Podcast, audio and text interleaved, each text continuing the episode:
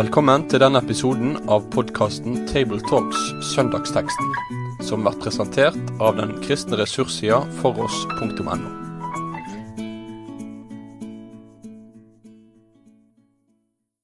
Heia, og velkommen til eh, Tabletalks-episoden for denne uka. Mitt navn er Øyvind Ruud Kringstad, og jeg er redaksjonsmedlem i foross.no. Og med meg så har jeg Jon Syver Nordby, pensjonert sogneprest, bosatt i Lavangen. i Nord-Norge. Ja. Selv om ingen av oss har dialekt herifra, da. Nei, det stemmer nok. Sånn er det. Før vi drar i gang, så vil vi igjen bare minne om For oss-konferansen. Det blir veldig bra. Programmet ligger nå ute på foross.no. Eh, Joel Beerman blir hovedtaler, pluss flere gode krefter. 8. til 9. november i Oslo. Så meld dere på der. Så skal vi altså ha for oss eh, den teksten som eh, står oppsatt for sjuende søndag i treenighetstiden, og det er fra Markus 5, vers 25 til 34, og jeg skal lese teksten. Det var en kvinne der som hadde hatt blødninger i tolv år. Hun hadde lidd mye hos mange leger. Alt hun eide, hadde hun brukt uten å blitt hjulpet. Det var heller blitt verre med henne. Hun hadde fått høre om Jesus og kom nå bakfra i folkemengden og rørte ved kappen hans.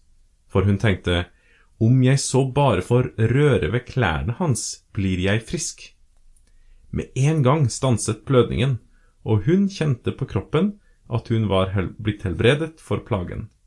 Og det, i det samme merket Jesus at en kraft gikk ut fra ham, og han snudde seg i folkemengden og sa, Hvem rørte ved klærne mine? Disiplene sa, Du ser hvordan folk trenger seg inn på deg, og så spør du hvem som rørte ved deg. Men Jesus så seg omkring for å få øye på den som hadde gjort det. Kvinnen skalv av redsel, for hun visste hva som hadde skjedd med henne, og hun kom og kastet seg ned for ham og fortalte ham alt det, alt som det var. Da sa han til henne, Din tro har frelst deg, datter. Gå bort i fred, du skal være frisk og kvitt plagen din. Uh, ok, Jon Stiver. En spennende tekst. Ja, det er en dag i Jesu liv eh, som er fylt av dramatikk, både for han selv og dem rundt ham. Ja, virkelig. Eh, og skal vi si noe om søndagen eh, denne teksten da står i, i tekstrekken, så, så går det an å ta et sideblikk på de andre tekstrekk, eh, andre eh, tekstene for denne søndagen Ja. i tekstrekkene. Og der fremheves jo Jesu omsorg for den enkelte. Em, Etter første rekke så er det den ene sauen og den ene sølvmynten som blir borte og funnet igjen. Mm. Og så er det om Sakkeus, som Jesus eh, får øye på. I andre tekstrekke. Ja. Og så er det Jesu omsorg her for en alvorlig syk kvinne.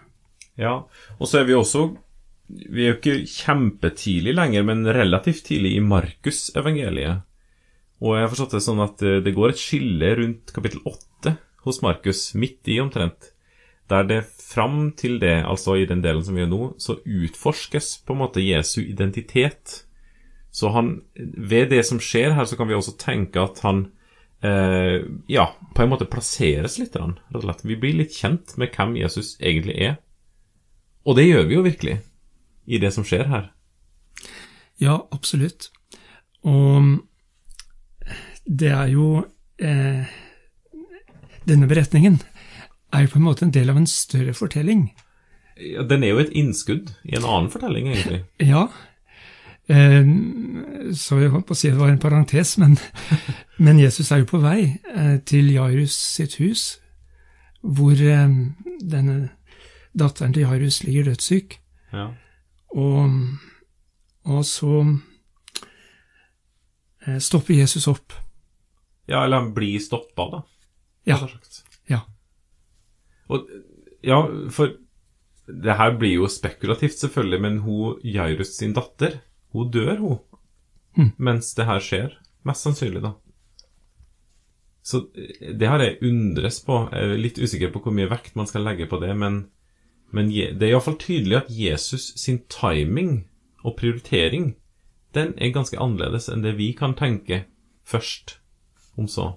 Han hjalp jo hun dama her, men, men det var jo Jairus sin datter han skulle hjelpe, og hun døde faktisk mellom, mens det her skjedde. Ja. Da ble jo hun vekk til liv igjen etterpå igjen, da. Så det blir litt sånn Men der er noe rart. Vi, jeg hadde Mest, mest sannsynlig så ville ikke vi tenkt på den måten her, altså. Det er i hvert fall lett å tenke seg at eh, Jairus og sikkert flere var litt urolig og lurte på Jesus. Nå var det jo jeg som hadde bestilt deg. Ja, Det Så- bør ikke ta for lang tid, det her. Eh, og samtidig er det noe med det at, at Jesus kan gi mer enn det vi ber om. Mhm. Altså, det Jesus gjør her, er jo å gjøre enda større under enn det menneskene rundt han først hadde tenkt. For det gjør han jo virkelig. Vi blir litt kjent med den dama her, men ikke mye. Vi vet ingenting om henne før, og ingenting om henne etterpå, så vidt jeg veit iallfall. Men hun har hatt blødninger i tolv år. Eh, det står ingenting eh, om hva slags blødninger det her er, men det er jo en slags Det er jo ikke menstruasjon. Det er jo en sykdom hun har i underlivet, vil jeg tro, som gjør at det bare ikke slutter å blø, da. Um, ja, er det noe mer å si om det? Ja, det er jo i hvert fall tydelig at hun um, vegrer seg i forhold til menneskene rundt henne. Ja. Så hun har nok slitt med, eh, med ensomhet, kanskje, og det å kjenne seg alene, kanskje også dette med å være uren, som du er inne på. Ja, ja altså, her må jeg, jeg håper å si, holde på å glemme hva jeg sjøl har tenkt å si her. fordi at i tredje Mosebok 15 så står det Tredje Mosebok er jo fullt av renhetsskikker, annet. Rituelle lovgivninger som israelsfolket fikk av Gud. Og der står det noen ting om utflod og, og blødning og, og menstruasjon også, da, sjøl om det her er noe annet. Men det er ganske tydelig at hun er en uren, rett og slett, per definisjon. Um, så hun er rituelt uren, og alt det hun tar på og sitter på, blir urent. Alle klærne hun har på seg, blir urene, og det, var, det tar ei uke liksom å bli ren igjen etter at det her eh, det var opphørt. Men så opphører det jo ikke, sånn at hun, hun vedvar å være uren. og jeg tenker, all- Etter hvert så visste jo alle hvem hun var, og hva det var som skjedde med henne, og det var ikke blitt bedre og sånn, så folk veik jo fra henne. Rett og slett. Hun ble jo isolert Ja. i tolv år. Ja, og så får vi jo inntrykket da av at hun har eh, vært innom mye for å få hjelp. Eh, Søkt leger uten å ha blitt hjulpet, det var heller blitt verre. Ja, hun har faktisk brukt alt hun eide på det. Jeg, altså, det er litt sånn vanskelig å vite i hvor stor grad man skal overføre hennes situasjon, som jo handler om en fysisk lidelse, til våre lidelser som kan være både psykisk og fysisk og åndelig. Men eh, det, det står noen ting i Jeremia 2, vers 13, der Gud har en profeti over Israelsfolket, hvor de har vendt seg bort ifra Gud, og så har de hugga seg brønner, sprukne brønner. Så det er meninga at man skal få liv og vann ifra dem, men de er sprukken, sånn at det, det renner bare ut igjen. Og det er liksom, Jeg får en sånn assosiasjon til det hun gjør her. da, Hun har, ja, på en måte med rette, da, brukt av sin eiendom til å få hjelp, men kilden for hjelp har ikke kunnet gitt henne det, rett og slett. Og sånn også med våre liv, da.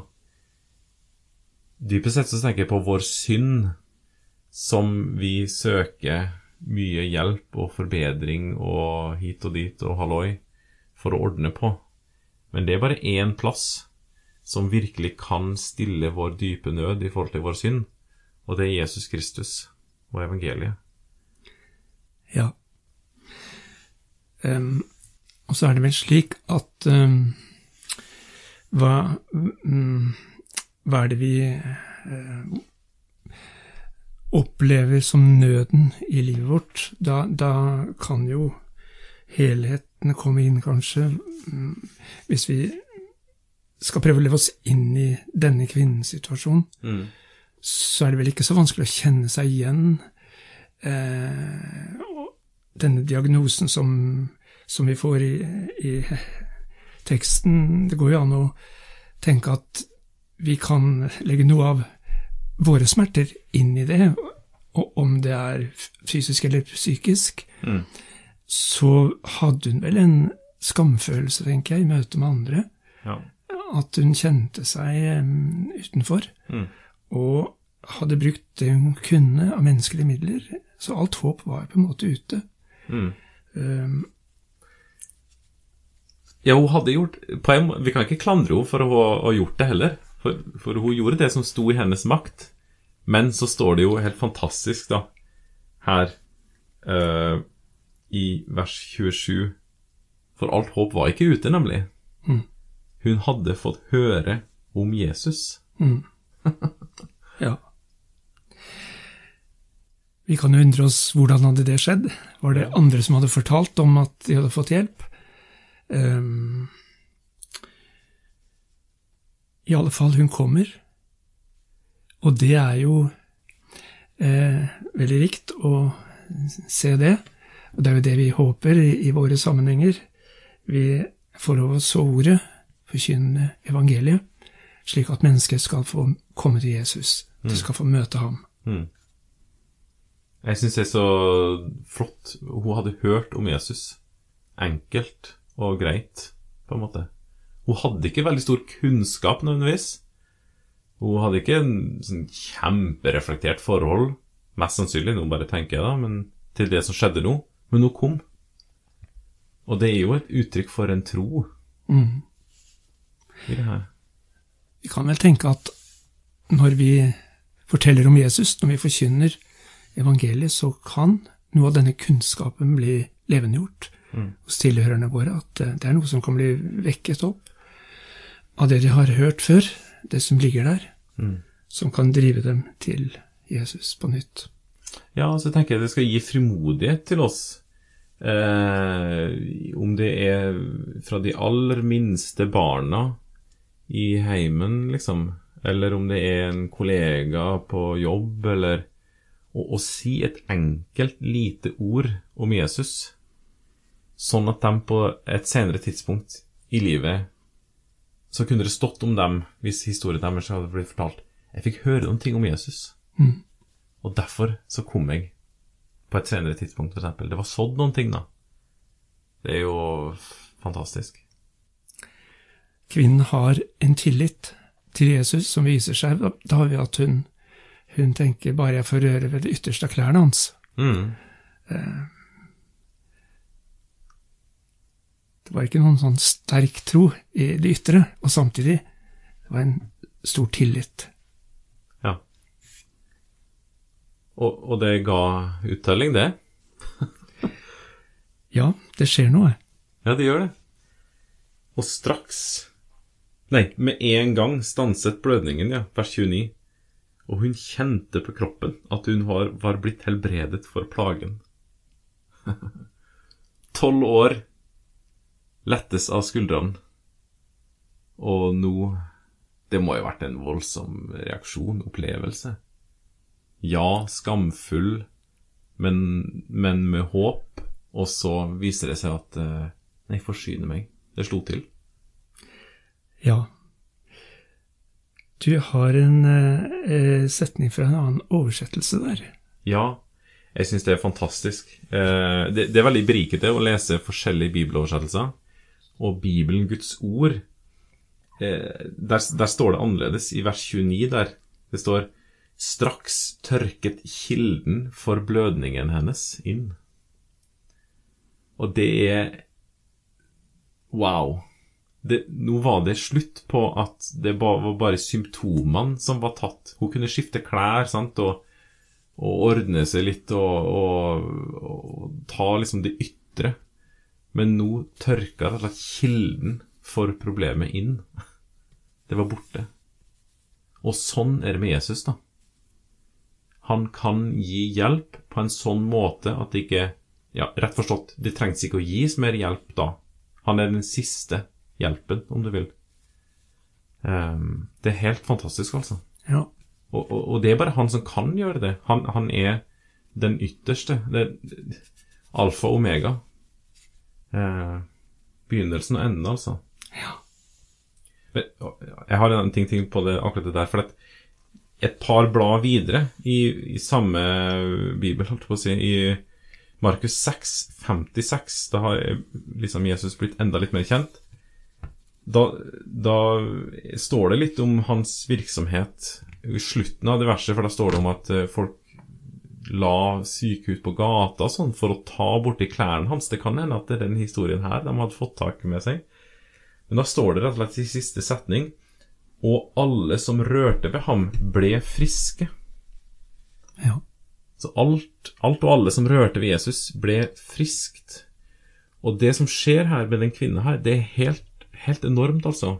Jf. det som jeg sa i stad med, med renhetsforskriftene. For hun var vant til hele sitt liv Ja, ok, de tolv sykdomsårene sine av sitt liv, som var stor del, eh, som var vant til at alt hun tok på, det ble urent. Og, og det ble definert ned, på en måte, eh, Ja. etter at hun var borti det, inkludert hun sjøl. Men nå møter hun en annen makt som fungerer motsatt, direkte motsatt. Alt Jesus tok på, alle som tok på Jesus, de ble friske. De ble rein. Eh, Det urene møtte sin overmakt. Og det Jeg syns det er så sterkt, altså, å se hvordan hun eh, rett og slett får ta del i akkurat det her, da. ja, hun møter en annen kilde. Ja. Um, så derfor blir det en kontrast. Uh, og hun får møte Jesus som frelser. Uh, og vi ser jo eh, disiplene, de, eh, de eh, er med eh, fordi Jesus eh, merker at det skjer noe også. Det går, går en kraft ut fra ham, og så snur han seg om i, i mengden og spør hvem det var som rørte ved ham. Og disiplene eh, sier at alle trykker jo på det eh, fra alle kanter her, så, så mm, de forstår ikke det. Nei. Men Jesus han vil altså eh, fram til den ene blant de mange Ja. rundt ham. Um, og det forteller meg litt om eh, Jesus som den som oppsøker, eh, som frelser, som ser em, Det er vel Trygve Bjerkrem som har denne sangen 'Jesus teg seg av den ene', Mm. som om ingen andre var. Eh, slik er Jesus. Mm. Ja, og så har jeg også tenkt på akkurat det der Det er jo et berettiget spørsmål som disiplene stiller. Det var mye folk der, og hvordan i all verden Her er jo folk borti deg hele tida. Men hvorfor var det bare hun som fikk hjelp, da? Det her er også en spekulasjon, altså, men, men vi vet jo hvorfor hun søkte hjelp, og vi vet litt om hennes motiv og sånne ting, og hva hun på en måte fikk av forløsning i møte med Jesus. Så jeg tenker for min del at her er det en person som som eh, må ha tak i det Jesus virkelig eh, dypest sett kom for. Altså hans eh, dypeste Skal vi kalle det dypeste, jeg vet ikke helt, men iallfall hans identitet og hans oppdrag. Her er det ei som rører ved det, rett og slett. I, i Matteus 1,21 så står det om Jesus når han fikk navnet sitt. At han fikk navnet Jesus fordi at han skal frelse eh, sitt folk fra deres synder. Så hun rørte ved hans dypeste person, rett og slett. Han kom med for å søke og finne det bortkomne, for å gi liv og overflod. Ja. Så, så hun trengte det, og da fikk hun det. Alle de andre Det kan være at de rett og slett ikke hadde behov for de tingene. Og da var det greit å være interessert i Jesus og fascinert av han og sånn, men det var ikke derfor han kom. Han kom for å gjøre de syke friske. Det er ikke de friske som trenger lege, men de syke, sier Jesus en annen plass. Jesus har nok sett at her er det en, en tro som, som nærmer seg ham, og hjelper denne kvinnen fram eh, idet han vil ha henne eh, På banen. Ja. Eh, og hun åpner seg. Hun forteller til Jesus, betror hele livet sitt, Ja. nesten. Um, og det gjør hun mens folket rundt ser på, og da tenker jeg at det også er et sjelesørgerisk aspekt, at Jesus vil hjelpe denne kvinnen inn i det sosiale livet igjen. At her får de andre rundt henne se hva som skjer.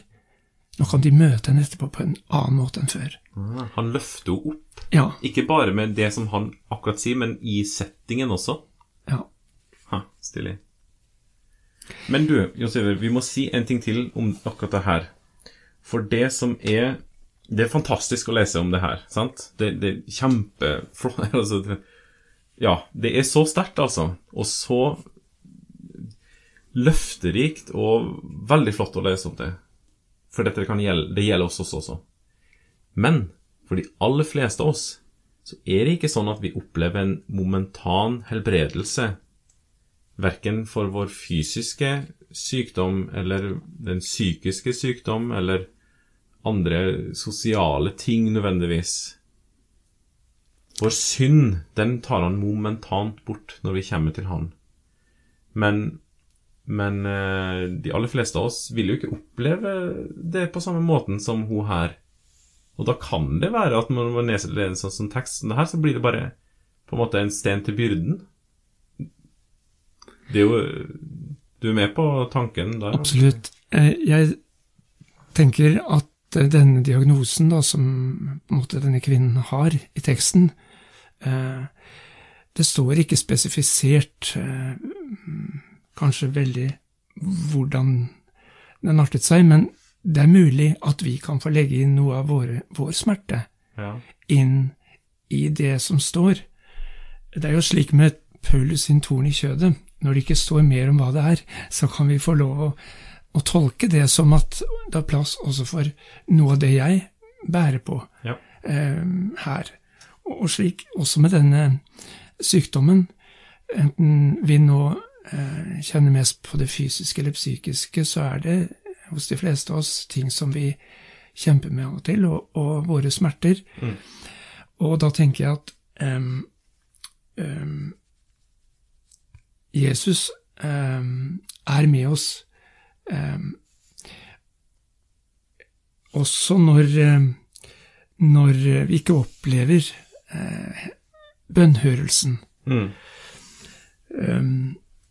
Ja, oppleve det sånn som vi eh, gjerne skulle sett det, i alle fall. Ja. Det som skjer her, er jo på en måte et tegn eh, på at Jesus hjelper også i sykdom. Mm. Men, men det rammer oss ulikt. Eh, men vi har alle del i tegnet. Og vi ser også det når Jesus kommer til Jairus sitt hus og vekker opp datteren fra de døde. Ja. Det er også et tegn som peker framover. Så begge disse underne eh, foregriper noe. Først og fremst Jesu døde oppstandelse, altså grunnlaget for frelsen, men kanskje også lenger fram, helt fram mot forløsningens dag, oppstandelsens morgen. Mhm. Altså det kristne håpet ligger veldig eh, sterkt over denne beretningen. Og når du sier at vi tar del i tegnet, så er det det du mener? Ja, det er på en måte et, en hilsen også til oss, Ja. som ikke blir helbredet, som må bære sykdom eller smerte ennå, Ja. og som kanskje har både, Det har vært både kostbart og lang ventetid. ja. Tolv år blir plutselig ikke så lang tid igjen for mange, rett og slett. Men det da å vite at, eh, eh, som det står om i Romerbrevet 8, vel, om, om at også Guds barn, eh, som kjenner til sukk og smerten, vi har et håp i vente, at en dag, når Jesus kommer, så skal vi fullt og helt bli Guds barn og få del i eh, det nye livet, da. Mm. går det an å se det litt i den samme tråden som vi var inne på helt å begynne med, at vi i fortsatt første halvdel av Markus her blir litt kjent med Jesus sin identitet og, og hva han var god for, rett og slett. Og at det her tegnet til oppstandelsen og evig helbredelse, som forløsningens morgen på en måte lyser mot oss og der framme eh, ifra at det er en del av det som vi på en måte forkynnes til oss når vi leser den teksten her. Det kan skje med noen av oss her og nå, men det er et tegn til alle av oss at en dag så skal det bryte gjennom, altså. Ja, jeg tror vi skal få leve i det håpet som også Jobb vitner om. Jeg vet at min løser lever. Riktig. Og som den siste skal han stå fram på jorden. Det sa han når det var som mørkest eh, i livet. Og eh, det er jo løftet, da, som vi skal få hvile i. Mm. Selv om vi ikke ser det Ja. ennå. Men vi må ha to tanker i hodet samtidig her, må vi ikke det? For vi må ikke underkjenne at Jesus har helbredende makt, også nå, på samme måten som han hadde da, eh, til at den typen under kan skje også i dag. Ja. Jeg tror siste vers i fortellingen her, beretningen, er også verdt å merke seg, der Jesus eh, sammenfatter det som er skjedd, Ja. uh, hvor han taler til henne. Uh, øh, Datter, din tro har frelst deg. Det er vel en uttrykk for det grunnleggende med at øh, hun har fått hun også mer enn det hun egentlig ba om, Ja. eh, mm, nemlig fred med Gud Mm. og syndenes forlatelse. Eh, og så bekrefter han underet som er skjedd. ja. Um, um, og jeg tenker på dette med kraften som gikk ut fra Jesus. Tro om det Vi skal få tenke sånn at den er der i Jesu ord. Og det er den samme kraften som hun også fikk erfare, denne kvinnen, Mm. når Jesus helbredet henne. Mm. Sånn at vår frimodighet er først og fremst å få holde fram Jesu ord og forkynne det også til mennesker i dag. På ett minutt et lite blikk til lesetekstene som er satt opp til denne søndagen også. Salme åtte stiller jo spørsmålet hva er da et menneske? Gud, som er så stor og har et fantastisk skaperverk, han bryr seg om lille deg og meg. Ja. Slik er Gud. Han ser den enkelte. Også første Korinterbrev 1. Det som er svakt, det utvalgte Gud seg. Og der står det også på slutten om eh, Kristus, vår forløsning. Han eh, er vår forløser. Vi har syndenes forlatelse i hans blod, og samtidig er det noe som ennå ikke er oppfylt. Mm. Forløsningens dag, når Jesus kommer. Så det er også en, et perspektiv fra denne beretningen mot det kristne håp og lovsangstonen. Veldig flott. Eh, Jon Syver, tusen takk for at du har vært med som vikar i Tabletalks eh, i en periode. Og du har jo vikariert litt for ei gruppe. Eh, tusen takk for det. Så er det veldig flott, syns jeg, hvis du kan avslutte med en bønn eh, i møte med den teksten her. Ja, det vil jeg gjerne. Herre Jesus, vi takker for at du er i går og i dag den samme, ja, til evig tid. Takk for at du ser hvert enkelt menneske, og du kjenner hver av dine barn. Takk for at du kan komme til oss slik som vi trenger det, også gjennom møtet med de ordene vi har lest her. Lær oss å hvile i din omsorg, og få kjenne at vi er trygg i dine hender. Midt i sykdom og prøvelser, lær oss å eh, hvile i håpet som vi eier, og få lov å glede oss over alt eh, du er og har. Og vi ber også spesielt nå for dem som skal stille seg fram og bære ordet fram søndagen eh, gi frimodighet. Takk for at eh, vi får eh, holde fast ved dine løfter, at du vil oppfylle dem også der vi forkynner ordet ditt. Vi ber om det i Jesu navn. Amen. Med det sier vi takk for følget for denne gang. Finn flere ressurser, og vær gjerne med å støtte oss på foross.no.